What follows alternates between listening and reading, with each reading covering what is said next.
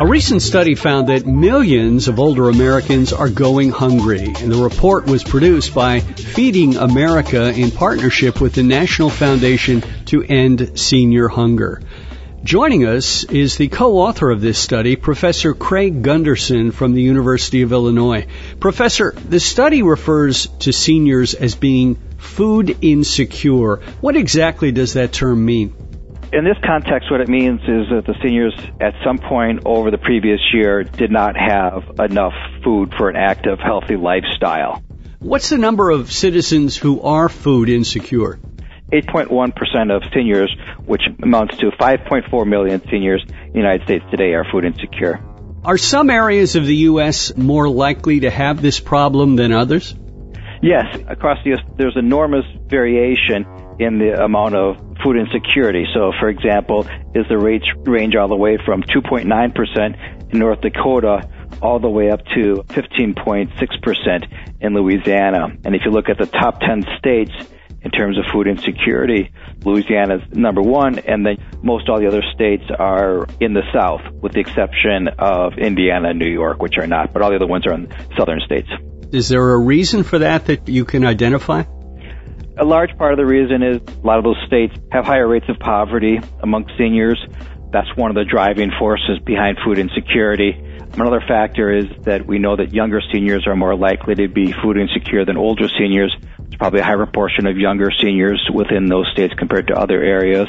Those are some of the reasons. In addition, the proportion of African Americans are higher in the South. African Americans have higher rates of food insecurity. So those are just some of the reasons for why this is the case being food insecure can affect one's health. Could you talk about that a little bit? What types of problems occur in this situation? One thing, along with the report that you and I are talking about today, we have a corresponding report called The Health Consequences of Senior Hunger in the United States.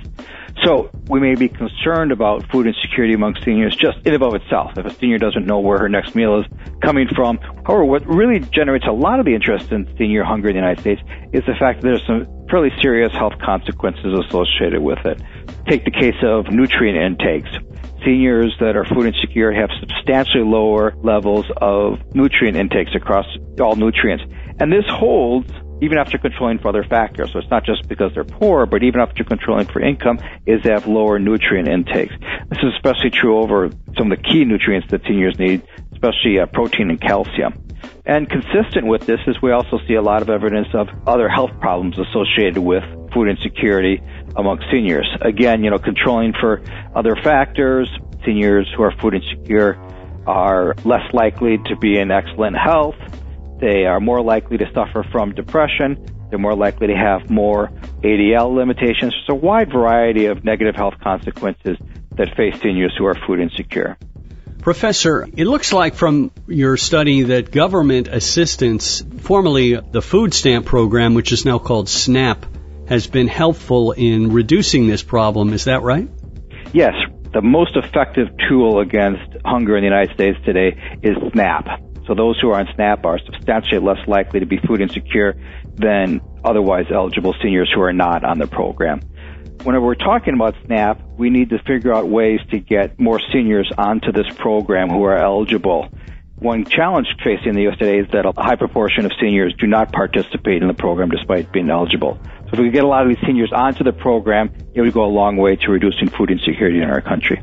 One thing that's changed in the United States over the past 10, 15 years is a gradual increase in the number of multi-generational households where we have grandparents living with grandchildren and perhaps the parents are also in the household. There is some evidence that the children are better off in these households because they have a, you know, a grandparent there to care for them, a grandparent there to cook meals. For seniors though, these grandparents who end up having to raise their grandchildren are worse off than other seniors. In other words, they hadn't anticipated taking care of their grandchildren. All of a sudden, this responsibility is thrust upon them. What are the implications of this for grandparents is a really a research area we need to be looking at. Professor Craig Gundersen from the University of Illinois on a recent study finding that millions of older Americans are facing the risk of hunger. Professor, thank you so much for joining us today. Thank you. It was a pleasure talking with you. That's it for another edition of InfoTrack, a weekly production of Syndication Networks of Chicago. If you'd like to learn more about our guests or topics, or listen to past shows, Our web address is infotrackradio.com. That's infotrackradio.com.